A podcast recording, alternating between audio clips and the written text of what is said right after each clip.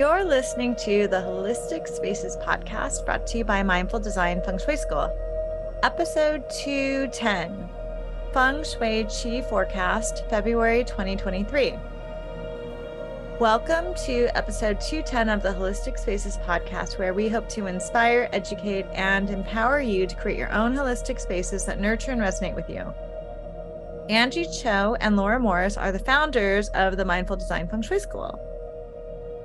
At Mindful Design School, we teach a feng shui certification program. So check us out. Go to mindfuldesignschool.com. We also have lots of other courses depending on when you're looking. And we also have a mailing list and a newsletter. We would love to have you join that if you're not already on it. You can go to mindfuldesignschool.com, scroll to the bottom, or look in the show notes on your podcast player, whatever you're listening to this on. And we have lots of special opportunities and content only for our newsletter subscribers. So we would really love to connect with you there. So again, visit mindfuldesignschool.com, scroll to the bottom, sign up for our mailing list, or look in the show notes and there'll be a link in there somewhere to join our mailing list. So today we're going to go over the monthly chi forecast as we do every month for mm-hmm. February. And so, Laura, you're going to start, right? I start with the overall energy of the month, talking about the solar terms and moon cycle, specifically the full moon. So, this month, the two solar terms are one is February the 4th, which is called beginning of spring. Now, this might sound a bit crazy to people that are living in the northern hemisphere that are really far north in the northern hemisphere like in Canada for example because it's February the 4th but in China where these solar terms were developed you know thousands of years ago it is the it it depended on where you lived but it is also the calendar it is when the calendar shifts over to be officially the the new year, the solar year, right? It's the beginning of the solar year. So the lunar new year, you probably all remember that we talked about, but this is the beginning of the solar year. And so it's the beginning of spring because spring is where it starts. So think about South China, further south than China, you would start to see signs of spring. So, uh, you know, maybe not in the northern most parts, but definitely there you're you're beginning to see green sprouts come up through the snow. You know you can even sort of think about it's active things are starting to thaw right? And it's start it's just starting things are shifting. And then on february the 19th the other solar term is rainwater it's called. And that really speaks to the times when it's getting damp wet, cold. Snow is now maybe a rain, more of a rainy time. You have mm. these thaw, rain cycles, you know, thaw, maybe a bit of freezing, thaw, maybe a bit of freezing. The rivers and the lakes are going to start to thaw, the water and the melting snow. Eh, this is really an important time because, again, all of these terms are a way for agriculture, for living in harmony with the land. And so the snow melting is really important because it's going to be stored in the soil so that, you know, down the road, wells will be full. I like to, even if you're just sitting in your apartment somewhere and that seems really foreign to you, take a look at your plants if you have plants and take a look. And I bet you that there's new shoots on them. And there has been for a couple of weeks because um, it's, I've been noticing it. And I noticed that my plants weren't doing anything for at least maybe three months they've been kind of quiet, dormant, and now they're they're shifting, right? Because the days are getting longer. They have more sunlight. And then Feb 5th is the full moon. It's the snow moon. Again, it's still a lot of yin energy, but there's the idea that things are the ground is warming and things are happening under the snow. It's also referred to as the quickening moon because things are stirring and things are growing and depending again where you are, you're going to start to see some green poking up through the snow.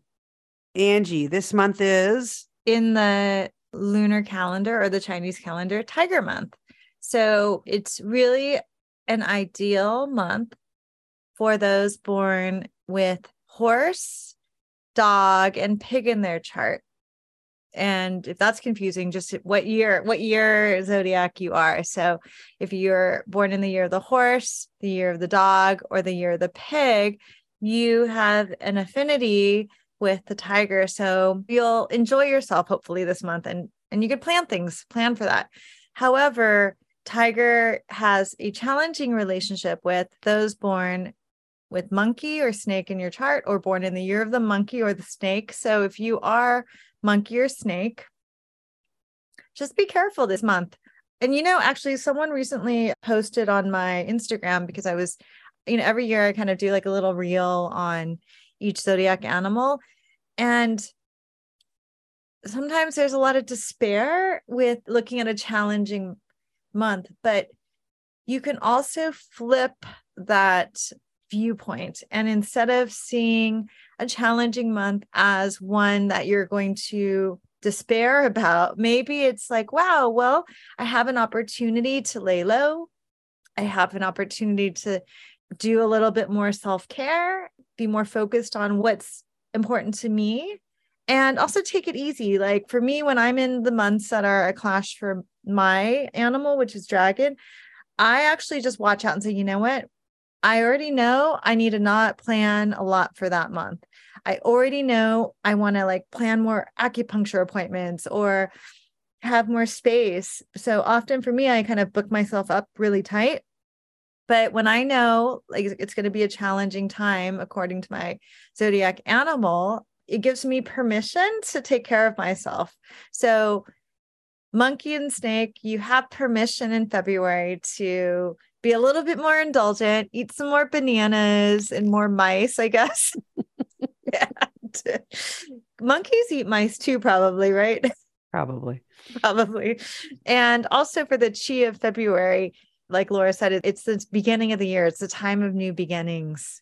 Yeah. And the earth, the overall theme which is going to roll into what Angie's going to talk about in a second, is the earth is thawing, softening, so soft earth, and wood energy is pushing up through. Okay.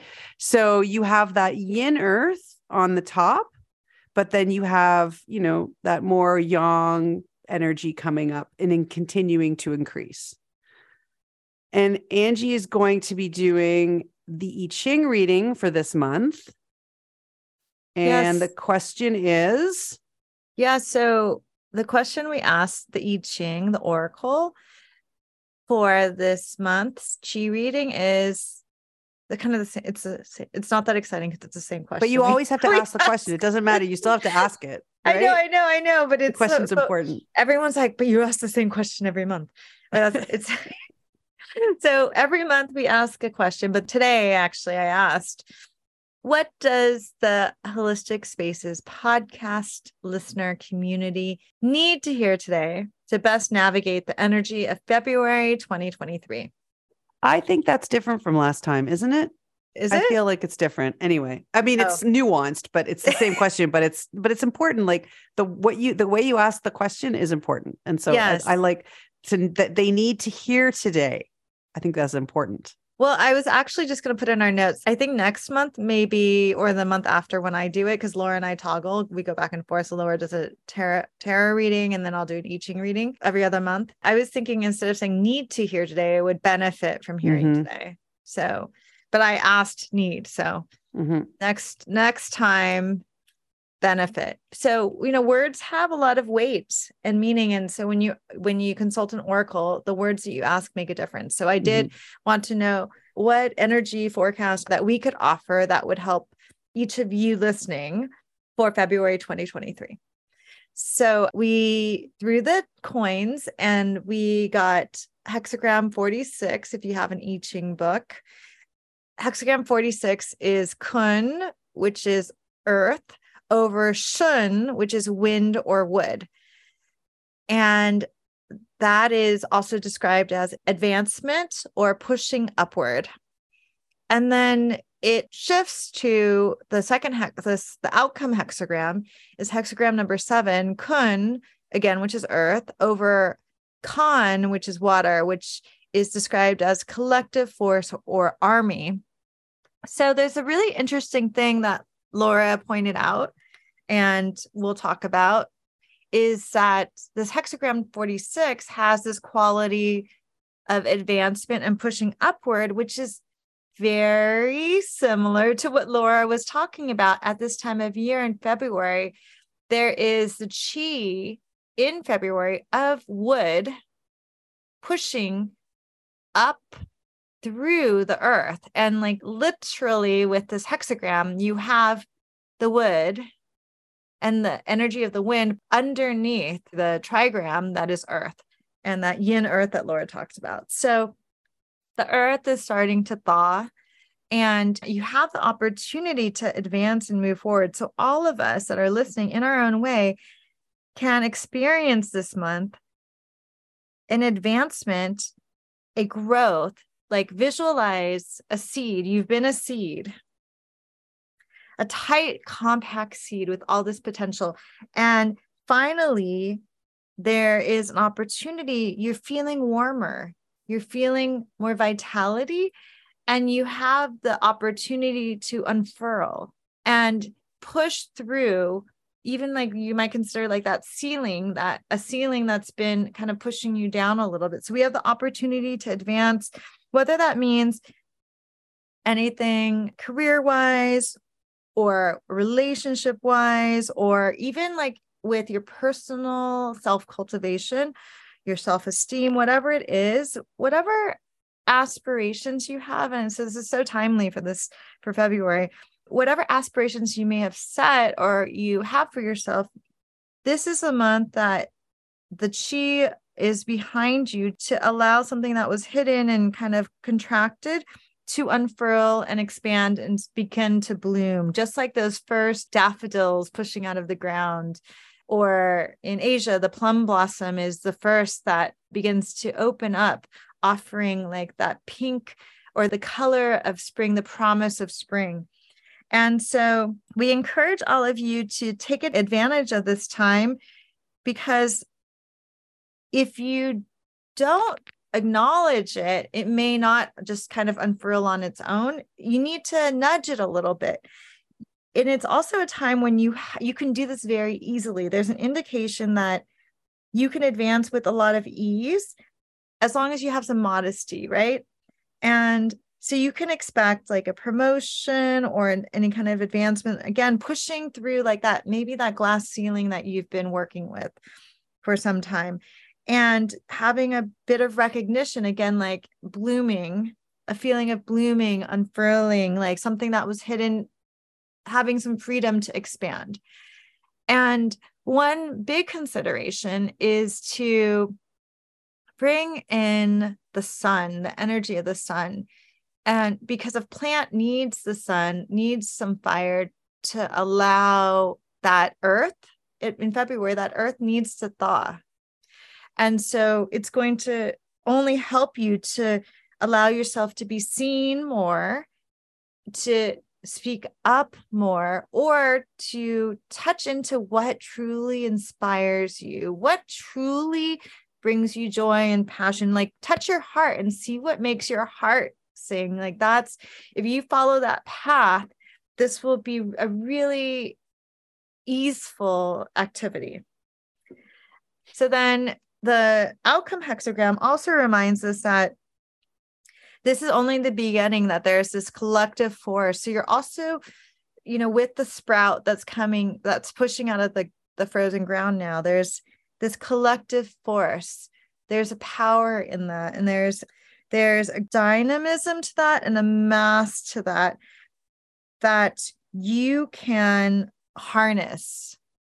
So you don't have to do it alone find the generosity find the compassion and find the supportiveness that you can tap into or receive through this pushing out, through allowing yourself to be seen, through touching into what connects with your heart. And through that, you will be able to have like a community that is much more powerful. And there is a lot of kindness and compassion and generosity that can be cultivated and acknowledged at this time this month.